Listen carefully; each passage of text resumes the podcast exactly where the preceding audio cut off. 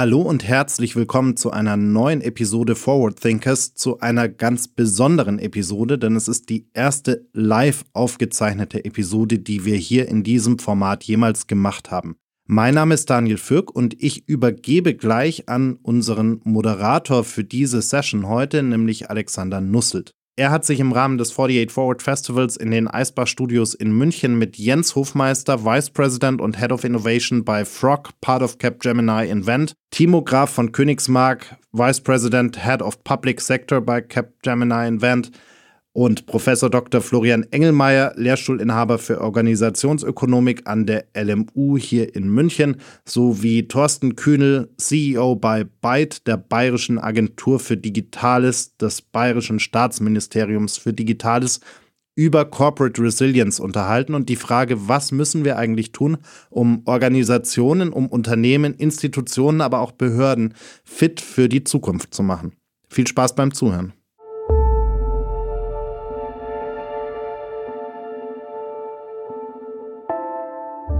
In an ever changing world, we need to keep track of what will be next. Forward Thinkers is your 48 Forward podcast to discover the future. We are talking to innovative and creative minds from all over the world to learn more about what they are working on and what they think will change the way we work and live within the next decade. Are you ready to join the ride? Welcome to Forward Thinkers Corporate Resilience. Ob Armut, Klimawandel, Klimaschutz, Energiewandel, Bildung, digitale Transformation oder mehr Chancengerechtigkeit. Beim Bewältigen der Themen unserer Zeit scheinen wir in den letzten Jahren irgendwie stecken geblieben zu sein. Wir kommen kaum voran und bei einigen scheinen die Anstrengungen in reinen Marketingmaßnahmen zu verkommen. Und das frustriert. Land auf und Land ab diskutieren wir über das, was sich dringend verändern muss. Wir stecken viel Zeit und Energie ins Überzeugen von anderen, ins Verhandeln und Festlegen auf gemeinsame Ziele. Und noch bevor wir irgendetwas davon umgesetzt haben, geht uns scheinbar irgendwie die Luft aus. Wir müssen hilflos mit zusehen, wie wieder kaum irgendetwas passiert ist.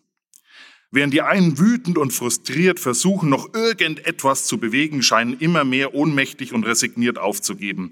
Die Menschen in unserer Gesellschaft sind so verunsichert wie seit langem nicht mehr und das Vertrauen in Wirtschaft und Politik war selten so erschüttert. Oder übertreibe ich damit?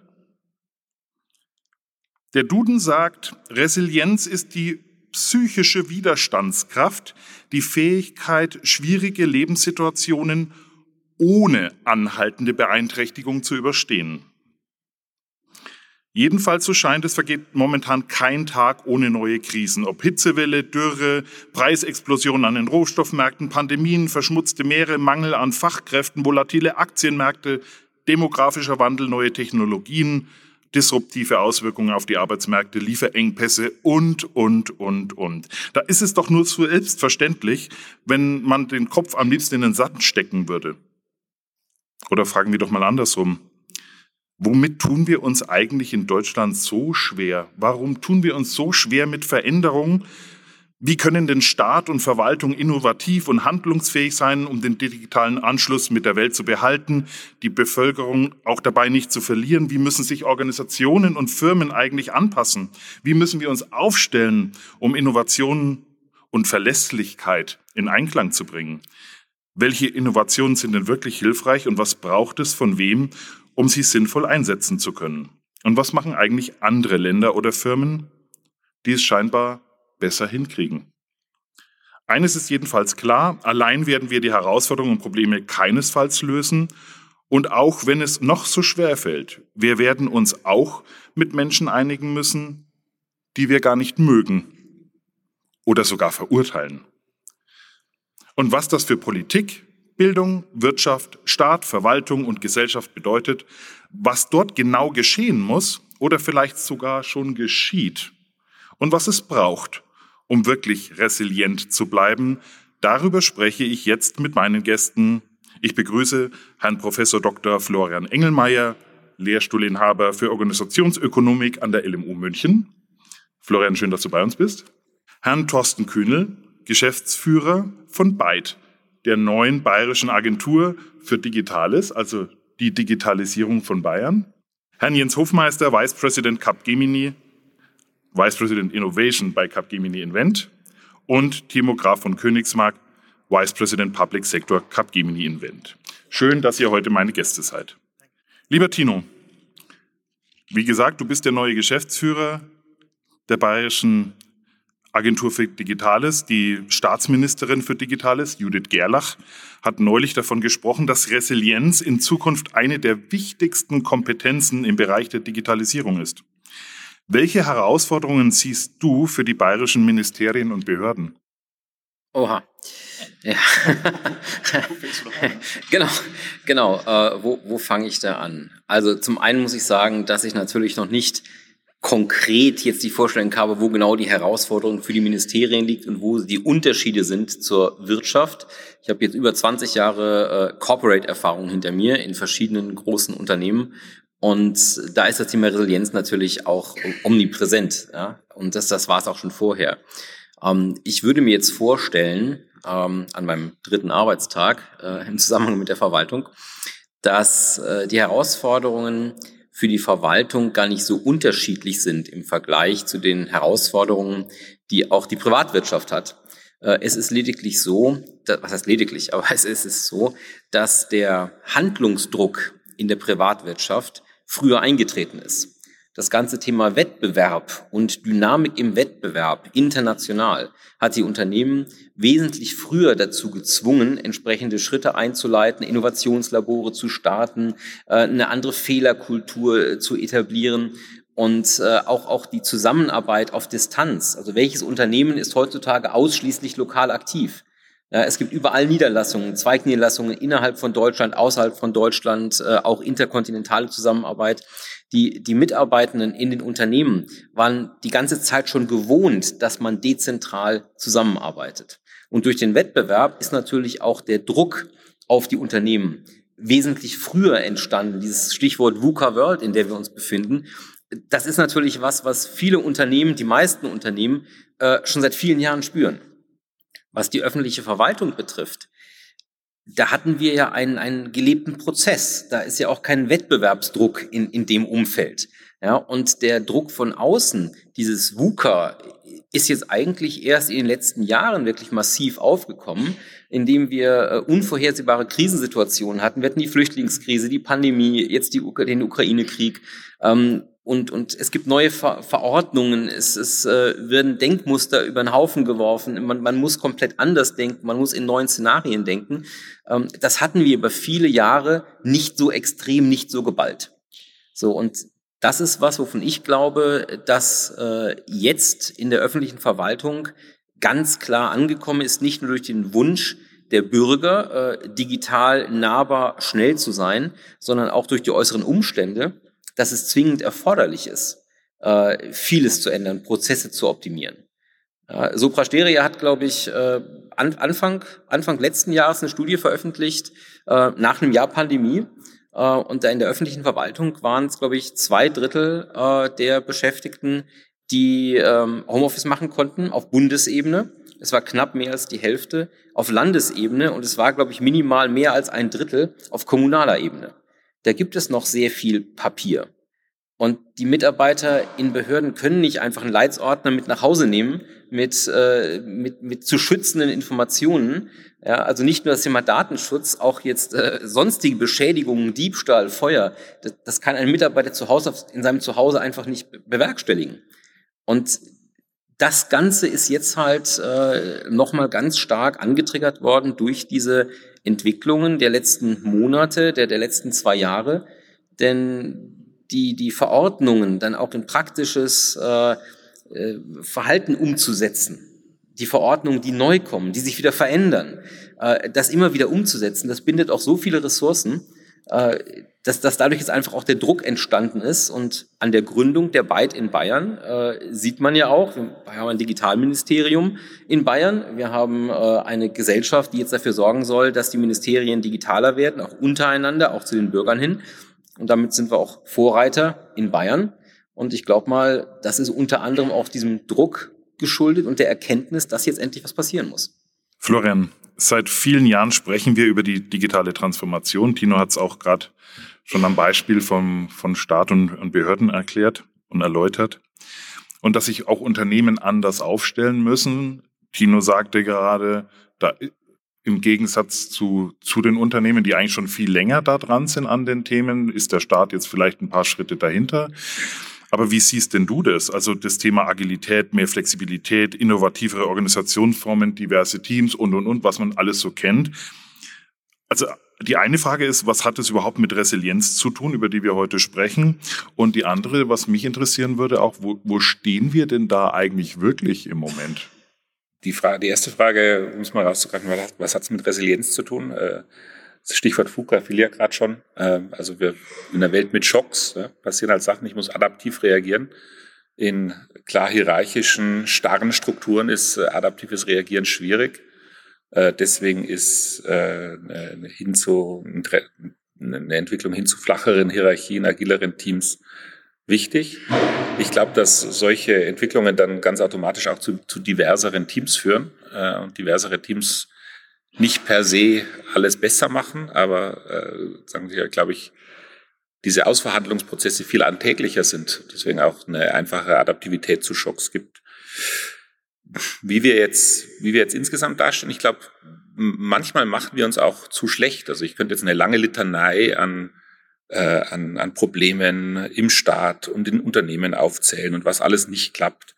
Und äh, das stimmt auch. Ja. Und äh, ich habe aber manchmal den Eindruck, dass wir, äh, also wenn ich jetzt von wir spreche, dann sozusagen, sozusagen Deutschland, sowohl öffentliche Institutionen als auch, als auch die privaten Unternehmen, äh, wenn wir uns das äh, als Wissenschaftler sind wir halt sehr stark eingebettet in die internationale Diskussion, äh, da habe ich jetzt nicht den Eindruck, dass mir Leute ständig bemitleidend auf die Schulter klopfen und sagen, oh mein Gott, äh, können wir dich irgendwie rausholen hier, ähm, sondern mal insgesamt von außen schon in vielen, vielerlei Hinsicht den Eindruck hat, es gibt hier sehr gut aufgestellte Unternehmen, es gibt einen Staat, der sehr leistungsfähig ist, hat man jetzt den Eindruck, dass wir jetzt an der Spitze der Digitalisierung stehen? Nee, vermutlich jetzt nicht, aber traut man uns zu, dass man das kann?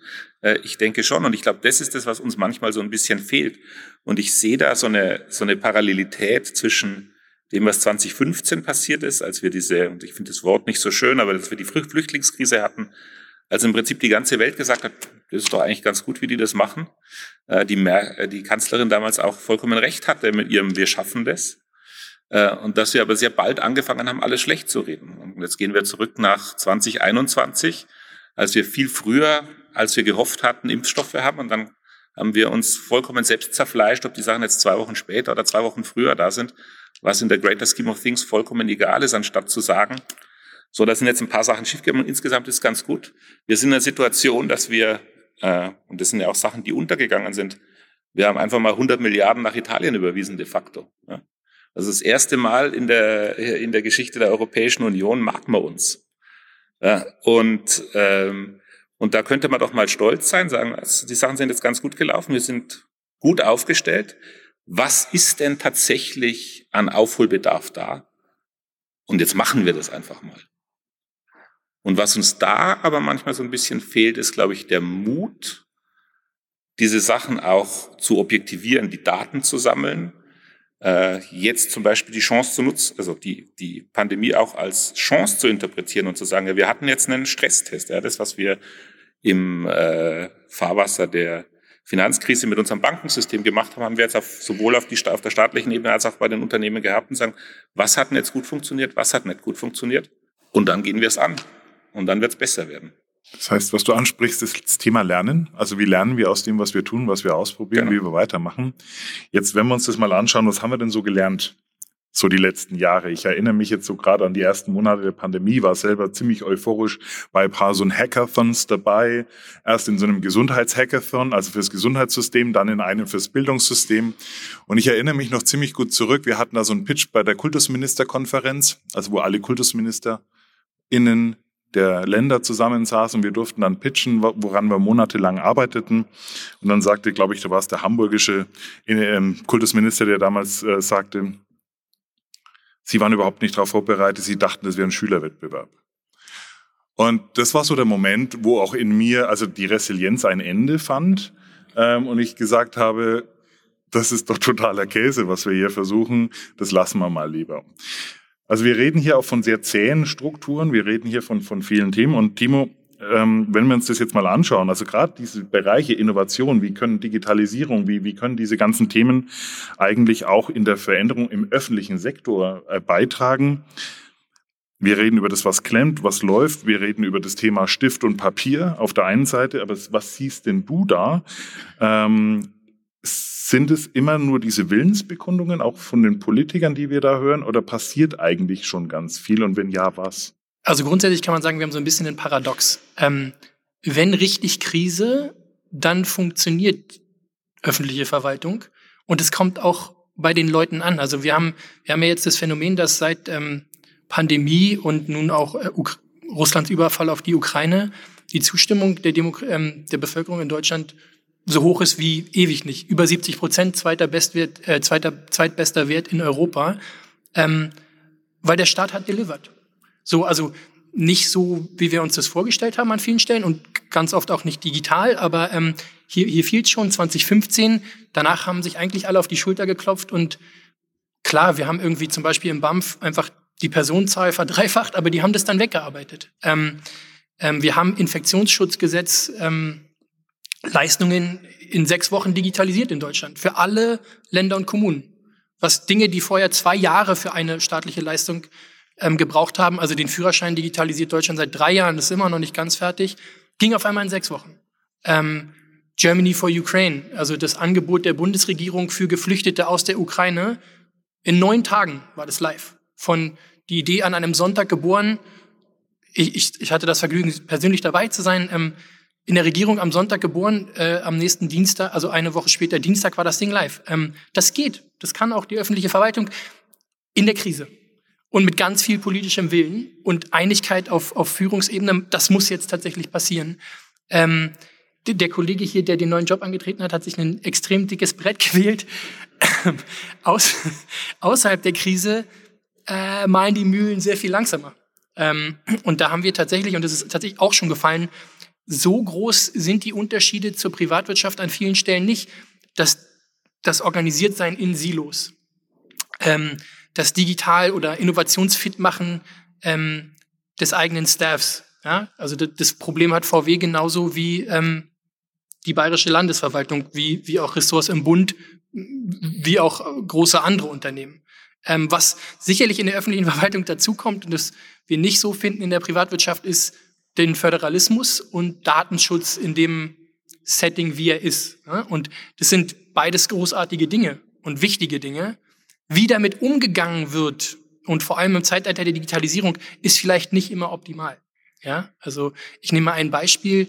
Ähm, Dinge haben ja einen Grund, wo sie herkommen. Und wenn wir zum Beispiel den Leistungsvollzug uns in Deutschland angucken, sind ganz viele Leistungen im Vollzug in die Kommunen bewegt worden, weil das historisch auch total Sinn macht so nah wie möglich an den Bürger ran. Aber als man diese Entscheidung getroffen hat, war Digitalisierung nicht mal vorstellbar.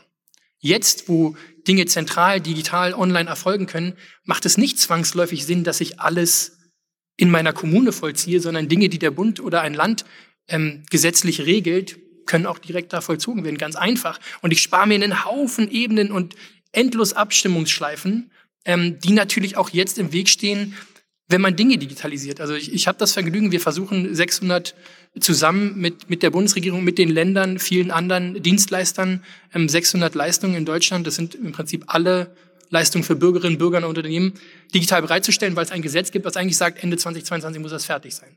Das schaffen wir nicht ganz. Ähm, vor allem, weil ich jetzt auch hier Zeit verliere. Nein, das, das schaffen wir nicht ganz. Aber genau das sind die Dinge, die uns, die uns da dann aufhalten. Ähm, aber der Wille ist da, überall sind große Leute und sozusagen ähm, gleich auch ähm, für die Direction, wo wir jetzt hingehen. Ich, ich bin grundsätzlich total optimistisch, ähm, dass das klappt und es fiel auch schon, fand ich total gut. Der, der Staat ist so ein bisschen ähm, hinter, der, hinter der Welle der Privatwirtschaft, genau auch aus dem Grund, weil es natürlich keinen keinen so großen Konkurrenzdruck gibt. Also ähm, die Deutschen wandern jetzt nicht alle aus nach Estland, nur weil da die Leistungen echt alle schon geil durchdigitalisiert sind, Wobei das bei Autos, wir sehen das, ne, also da kaufen viele jetzt einen Tesla, weil die das mit dem autonomen Fahren irgendwie schon besser machen als ein paar andere. Die Digitalisierung bei uns ist ja die Frage, was, was bedeutet das eigentlich? Ne? Es, es mag ja ähm, Behörden geben, die sehen ein PDF, das man vielleicht äh, zu Hause ausdrucken kann, schon als, als unheimlichen Fortschritt im, im Bereich der Digitalisierung. Wenn wir jetzt aber doch mal über echte Innovationen sprechen, Jens, also die, wirklich die Frage, worum geht's denn eigentlich, wenn wir über digitale Technologien sprechen? welche davon können uns denn wirklich helfen? Also was ist, was ist denn dort wirklich etwas, wo wir sagen, davon bräuchten wir dringend mehr, darauf sollten wir setzen und es gibt auch schon Beispiele dafür, wie es Mehrwert stiftet. Danke für die Frage. Ich glaube, Innovationen äh, stimmen hier alle im Saal zu. Ist ein ganz, ganz wichtiges Element. Ja, ich komme aus einer Diskussion mit meinem Sohn heute Morgen, äh, der jetzt gerade seinen Realabschluss macht äh, und Donnerstag die Prüfungsergebnisse bekommt. Kleine Randstory. Der ist umweltpolitisch sehr engagiert. Ja, und er hat mir heute wirklich nochmal ernsthaft die Frage gestellt: Papa, schaffen wir das 1,5 Grad Ziel? Ja. Und meine Antwort: äh, Nein, wahrscheinlich werden wir es nicht schaffen. Ja, nicht, wie wir uns aktuell mit der Geschwindigkeit, der wir uns bewegen, werden wir es wahrscheinlich nicht schaffen. Ich vertraue aber in Technologie, ja, in innovative Technologie, die wir sehr vielseitig nutzen müssen in Zukunft. Äh, daran glaube ich. Ja, das heißt, wir brauchen neue Technologien und ich habe jetzt das Privileg, durch meine Arbeit natürlich mit sehr vielen Startups zusammenarbeiten zu dürfen. Und ich habe jetzt gerade in den letzten Monaten ganz, ganz viele neue Technologien gesehen, sei es jetzt im Bereich Wasserstoffherstellung außerhalb der bekannten, sage ich mal, Elektrolyseverfahren, äh, um nur ein Beispiel zu nennen. Das Thema Kernfusion hat jetzt vor drei Tagen einen Quantensprung gemacht aus meiner Sicht mit einer ganz neuen Startup, die dann eine neue Technologie äh, veräußert hat. Die Frage ist, die man sich, glaube ich, stellen muss, hat Deutschland ein Problem mit Innovation? Ja? Und meine Antwort ist nein. Ja, wir haben ein Problem mit der Umsetzungsgeschwindigkeit von Innovationen, äh, mit der Finanzierung von Innovationen und ich glaube auch sehr sicher mit der, mit der Kultur, ja, wie wir mit Innovationen umgehen. Und es gibt Studien, die besagen, dass was in den Laboren, in den digitalen Labs von vielen Corporates heute passiert, schafft es einfach nicht den Weg in die Massenproduktion, ja, weil genau an diesem Übergang aus dem Lab in die Kernorganisation ja, äh, werden sieben, äh, ich glaube sogar 76 Prozent laut einer McKinsey-Studie der Innovationen hat dort einfach einen Break, schafft es nicht den Weg in die, äh, in die Serie. Das müssen wir lösen und das hat nichts damit zu tun. Ja, wir sagen immer, Innovation is not a talent, it's a skill. Das heißt, es gibt Toolboxen, äh, es gibt Know-how, um diesen Prozess auch einfach vernünftig zu gestalten. Ja. Kurz zur Finanzierung. Und da haben wir das größte Manko, wenn ich mir da mal, ich habe ein paar Zahlen noch mal mitgebracht, ja, den Global Entrepreneur Monitor mal anschaue, ja, dann äh, haben wir im 2020 in Europa, jetzt schaue ich vorsichtshalber noch mal nach, ja, haben wir 40 Milliarden Dollar für Startups, also Invest in Startups ausgegeben und die USA 140 Milliarden. Ja. Das heißt, wir hinken da einfach auch noch massiv hinterher, um entsprechend hier Startups äh, letztendlich zu unterstützen und sie entsprechend dann auch zusammenzubringen. Eine andere interessante Zahl, ja, wenn man so die, die Wertschöpfung mal anschaut, äh, auch laut dem Weltbankenreport, ja, sind in 2020 Werte von Waren und Dienstleistungen im Gesamtwert von 85 Billionen ja, Dollar erzeugt worden. Und davon wurden 14 Prozent von Regierungen gekauft. Das heißt, wie wir mit Regierungen zusammenarbeiten, wir als Beratung, GovTechs, die, sage ich mal, Technologie äh, den Regierungen zur Verfügung stellen, ist ein ganz, ganz massiver Hebel ja, den man da ansetzen kann. Das heißt, worum geht's? Es geht um die Vereinfachung, ja, wie wir an Regierungsaufträge rankommen. Und ich glaube, dieses Vergabeverfahren, wie es heute besteht, ist eines der größten Hindernisse. Also da baue ich dann auf dich, äh, dass du das in Zukunft löst. Ja. Aber auch da vertraue ich wieder in Technologie. Ja. Es gibt äh, eine tolle Startup, die zum Beispiel diesen Prozess Matching von Startup-Technologie mit Ausschreibungen, die draußen sind im Markt, ja, automatisiert, sogar die nötigen Unterlagen dafür bis zu 70 Prozent automatisiert ausfüllt. Ja. Und so, das sind für mich so die Sachen, wo ich dran glaube dass wir es auch schaffen werden, ja, tolle, schnelle Technologie dann auch zugänglich zu machen. Tino, du hier als ähm, Startup auf dem Panel, äh, mit deinem Startup hier, äh, kann man jetzt mal so salopp formulieren, oder ich glaube, ähm, beim Freistaat Bayern sagt man auch Start-up. Wie, was hast du schon für eine Vorstellung, wie, wie ihr euch vielleicht zukünftig auch aufstellen wollt, um diese Veränderungen auch innerhalb des Freistaats und innerhalb der, der Behörden zu ermöglichen? Also auf der einen Seite gibt es schon Initiativen, die die Veränderung im Freistaat, in der Verwaltung des Freistaats massiv vorantreiben. Also ich nenne mal die Digitalschmiede. Die Digitalschmiede ist ein Projekt, was zusammen mit Unternehmertum der Digital Product School äh, initiiert wurde. Und da sind Mitarbeiter aus der Verwaltung, Mitarbeiter aus Ministerien und auch Mitarbeiter von draußen, äh, das Studierende, Startups, die gemeinsam Verwaltung neu denken und Prototypen bauen von Prozessen, von Verfahren der Verwaltung. Äh, das Ganze passiert auch jetzt innerhalb der Byte und die Digitalschmiede baut insofern in einem beschränkten Zeitraum diese Prototypen, verprobt die auch mit Bürgerinnen und Bürgern und bei uns in der Byte werden die Themen dann aufgegriffen und auch nochmal weiterentwickelt und wir versuchen das Ganze dann auch entsprechend in die Praxis umzusetzen. Der Vorteil dabei ist natürlich, dass auch schon interessierte Mitarbeiterinnen und Mitarbeiter aus der Verwaltung mit in diesen Prozessen dabei sind, ihre eigenen Ideen und vor allen Dingen ihr Wissen mit einbringen, ähm, wie man Verwaltung optimieren kann. In, in vielen Fällen, auch in Unternehmen, also ist nicht nur in der Verwaltung, ist es ja so, dass äh, ein Wahnsinnspotenzial in der eigenen Belegschaft, bei den eigenen Mitarbeitenden liegt.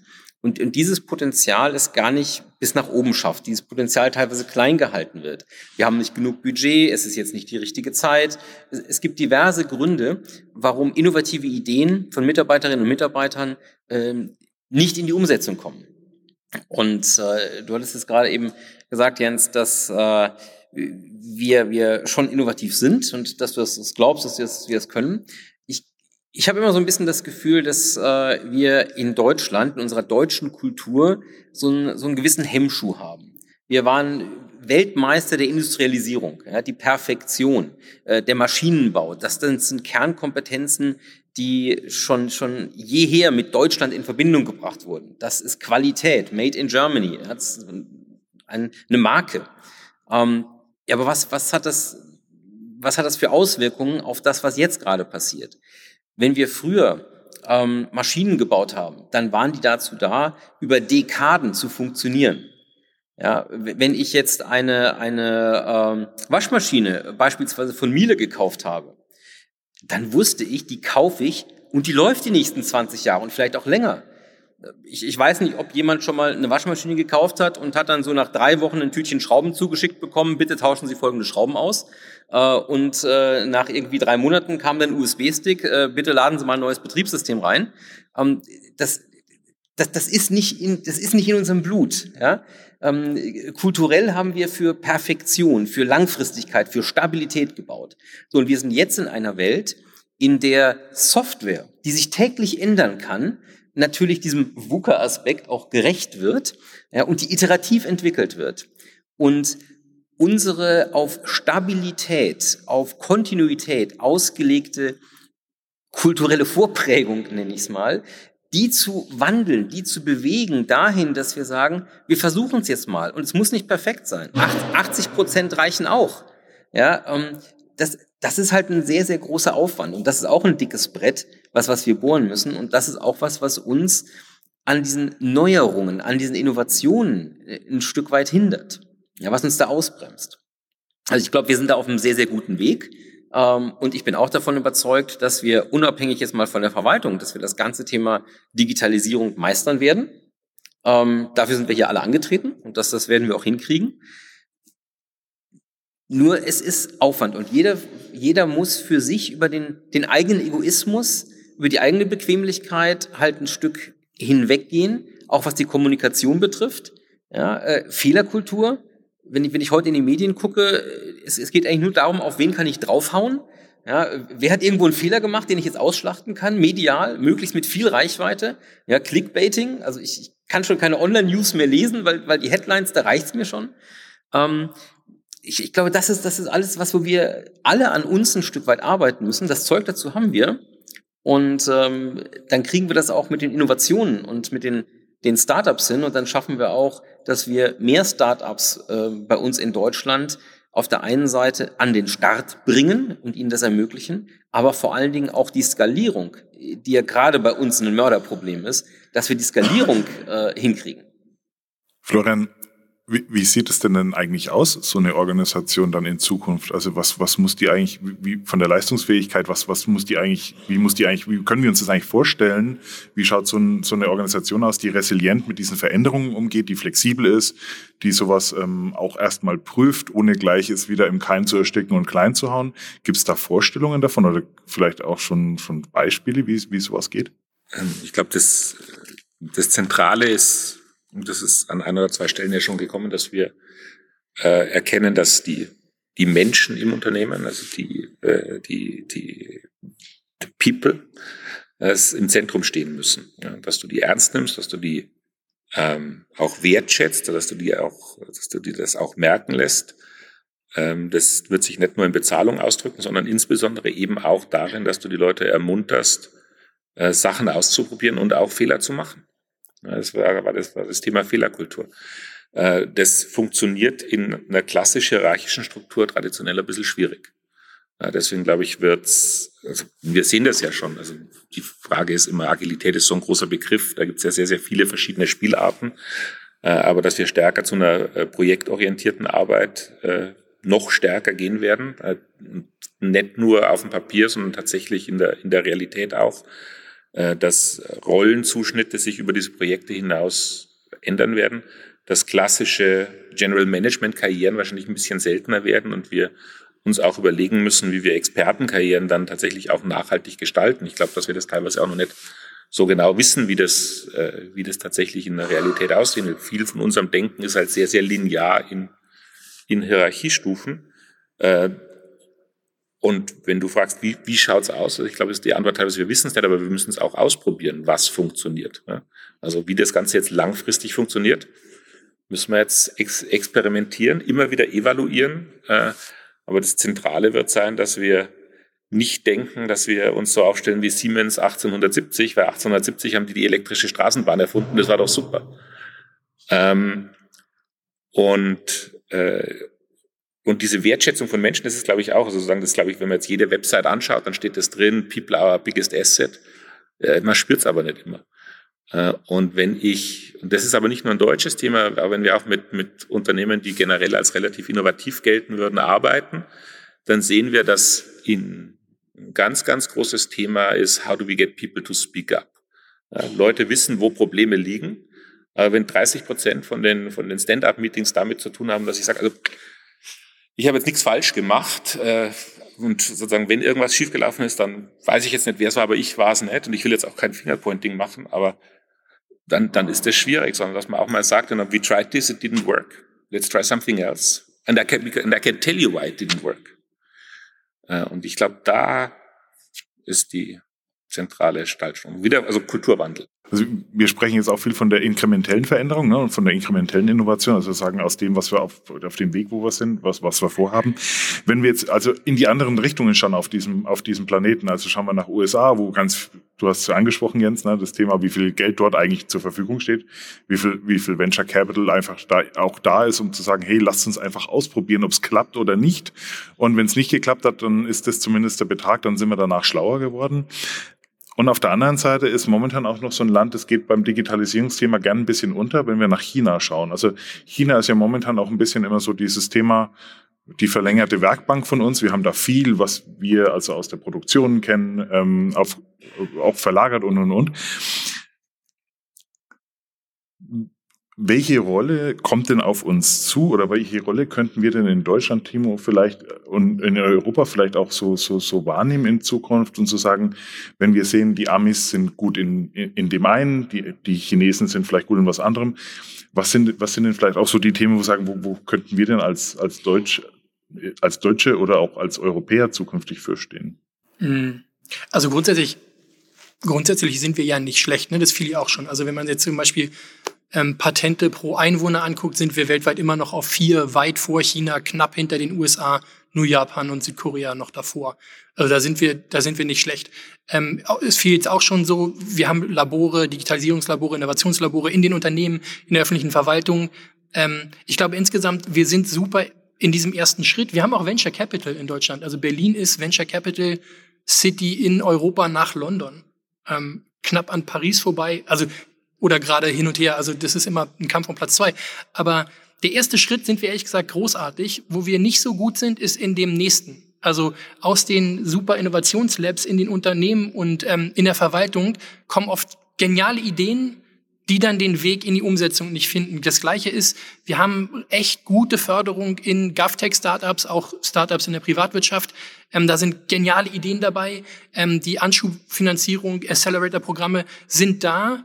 Und was ich überall höre aus der Startup-Welt ist, aber das Skalieren funktioniert nicht. Sozusagen nach den ersten 20 Mitarbeitern den Sprung auf die über 100, um eine geile Series A Funding zu kriegen, da ist, da fehlt's dann. Weil da fehlt mir der eine große Auftrag, zum Beispiel vom Staat, der sagt, so über die nächsten zwei Millionen musst du dir keine Gedanken machen, weil hier. Ne? Also da passt es mit den Ausschreibungsverfahren nicht zusammen, weil Referenzbücher gefördert werden, seitenlang. Woher soll ein Startup die haben? Es ist ein Startup. Ja? Oder CV-Anforderungen, mindestens Hochschulabschluss und zehn Jahre Berufserfahrung. Das sind nicht die Leute, die in den Startups arbeiten und die geilen Ideen haben und nachts im Keller die, die krasse Idee coden. Ähm, so, da, da müssen wir sehr viel besser werden. Ähm, das haben einige auch schon verstanden. Ich glaube, wir sind noch nicht ganz da und das gilt für öffentliche Verwaltung wie für Privatwirtschaft.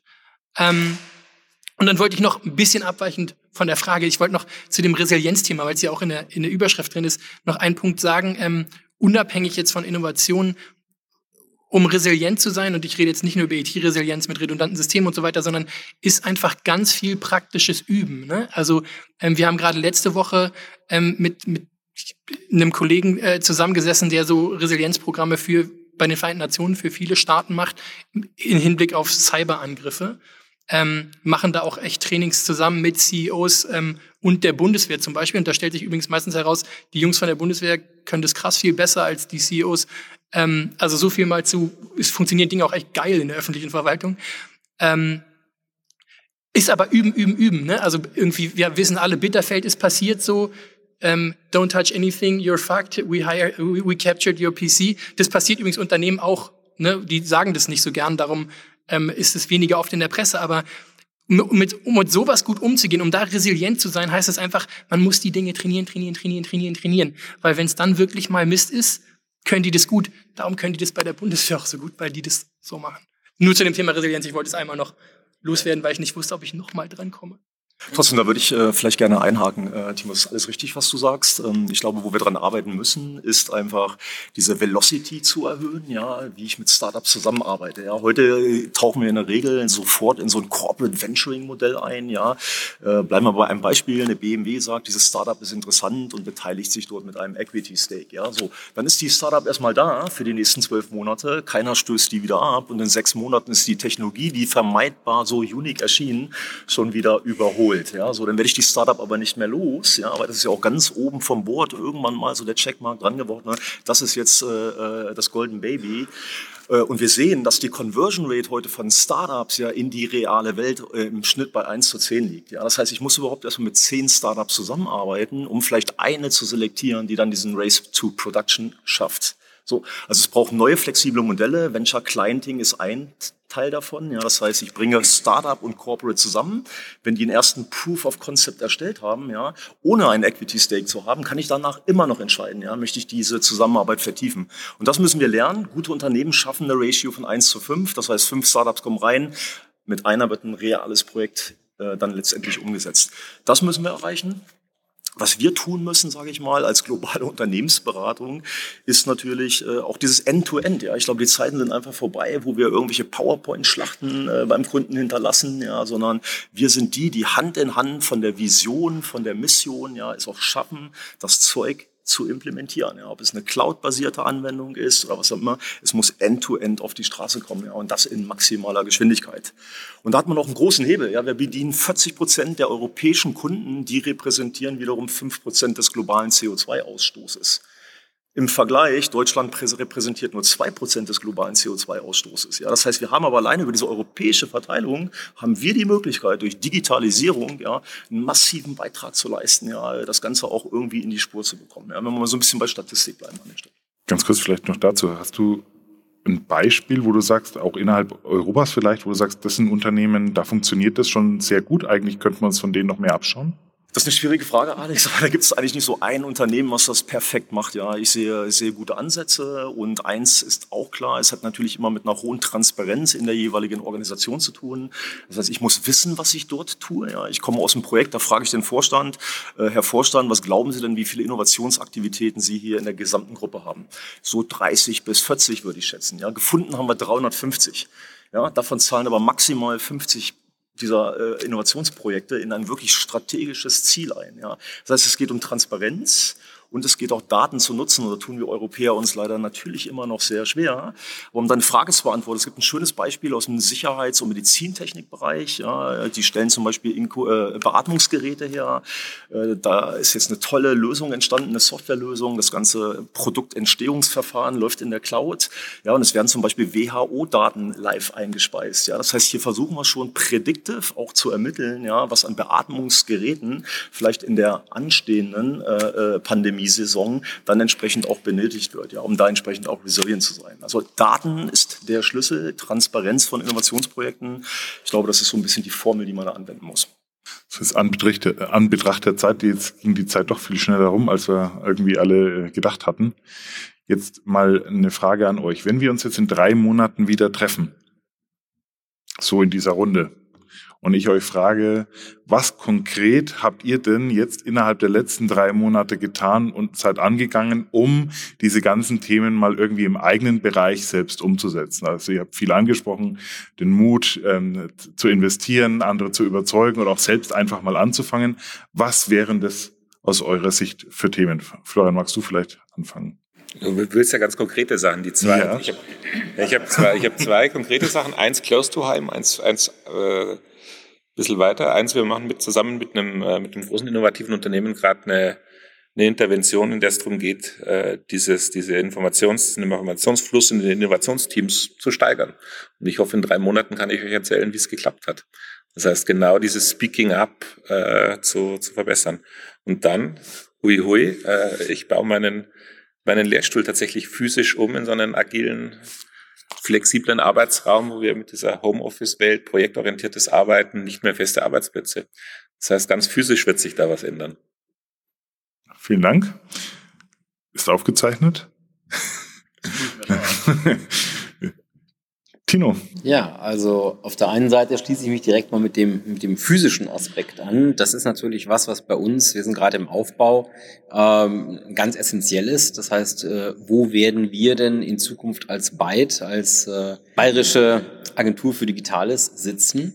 Ähm, so dass auch die Mitarbeiterinnen und Mitarbeiter das als äh, sehr angenehm empfinden, auch dorthin zu kommen. Wir hatten uns eben schon vor dem Panel so ein bisschen drüber unterhalten, äh, Homeoffice äh, will heute jeder. Remote Work ist heute normal. Äh, ist auch völlig okay. Aber zum Thema Resilienz ist eine Kultur extrem wichtig. Eine Unternehmenskultur ist, ist tragend für Resilienz. Und wenn ich überwiegend Homeoffice habe, äh, dann ist es wahnsinnig schwer, eine Kultur entstehen zu lassen, eine Kultur zu entwickeln. Das soziale Miteinander ist für jeden einzelnen Menschen wichtig, um resilient zu sein und das soziale Mitarbeiter in meinem Arbeitskontext, das entfällt zum Großteil. So, also das, Homeoffice bringt auch einige Herausforderungen. Das versuchen wir entsprechend zu balancieren. Ähm, werden das Thema Respekt ist auch eben schon gefallen, werden sehr respektvoll, das tun wir auch jetzt schon mit unseren Mitarbeiterinnen und Mitarbeitern umgehen und auch die Verantwortung direkt in die Teams geben und planen natürlich auch ähm, in, im Rahmen der öffentlichen Verwaltung entsprechende Schulungsmaßnahmen, Workshops, dass wir auch wirklich die Mitarbeitenden aus der Verwaltung mit zu uns reinnehmen, in die Projekte involvieren und ihnen auch zeigen, wie man agiler arbeiten kann, wie man ressortübergreifend, Stichwort Silo, ähm, arbeiten kann und äh, wie viel schneller und weiter man durch diese auch ressortübergreifende Arbeit eigentlich kommt. Danke dir. Timo. Ja, ganz konkret. Ähm, wir sind ja Gründungsmitglied des GovTech Campus in Berlin, wo gezielt ähm, staatliche Behörden ähm, und Startups zusammengebracht werden. Ähm, da haben jetzt die ersten großartigen gemeinsamen Projekte begonnen und in drei Monaten lasse ich mich gern daran messen, dass wir äh, mindestens zwei weitere ähm, Situationen geschaffen haben, wo der Staat ganz gezielt auf epische Lösungen aus der Startup- oder GovTech-Welt zugreift, um äh, Herausforderungen, die, die er hat, mit den modernst möglichen Lösungen gelöst haben. Okay. Jens. Ich möchte, auch wenn es so ein bisschen äh, plakativ klingt, ich möchte Diversität vorantreiben, speziell in meinem Team auch, ja, weil ich einfach die Erfahrung mache, wo wir Mixed-Teams haben, auch Frauen im Team haben und auch das ist statistisch erwiesen, ja, sind wir in der Regel produktiver, kreativer. Das möchte ich gerne fördern. Mein Privatleben ohnehin umgekrempelt, drei, äh, ein Auto statt drei, demnächst elektrisch. Äh, jetzt weiß ich, dass mein Chief Transformation Officer hier im Raum ist. Ich will auch nur noch dreimal fliegen in diesem Jahr, den Rest mache ich mit der Bahn. Ähm, das ist so ein erklärtes Ziel und dann hoffe ich, dass ich demnächst das Privileg äh, habe, einem großen Automobilkonzern äh, in Deutschland helfen zu können, das globale Innovationsmanagement neu zu strukturieren nach neuesten Erkenntnissen, was dann auch zu mehr Effizienz am Ende des Tages führen wird. Ähm, und äh, ich unterstütze als Mentor auch noch eine Start-up, äh, die sich mit dem Thema äh, Wasserstofferzeugung beschäftigt und da laufen auch erste Projekte, die sehr äh, ja, vielversprechend aussehen. Vielen herzlichen Dank für den Austausch und ähm, ihr seid ja noch ein bisschen da heute. Man kann sich mit euch über die Themen unterhalten, austauschen und ich würde sagen, wir treffen uns einfach in drei Monaten im Biergarten. Naja, ja, könnte noch klappen. Schauen wir mal vielleicht mit der Klimaveränderung. Ähm, und dann tauschen wir uns darüber aus. Vielen Dank für das Gespräch. Die Wiesen. Ach ja, stimmt. Treffen wir uns auf der Wiesen. Auf jeden Fall. ja, bis zur Wiesen. Ich freue mich.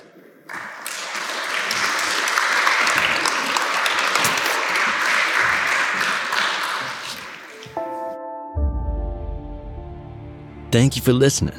Did you enjoy the episode? Follow us on Spotify, Apple Podcasts, or wherever you prefer listening to your favorite podcast shows. Forward Thinkers is a 48 Forward podcast produced in the 48 Forward studios in Munich.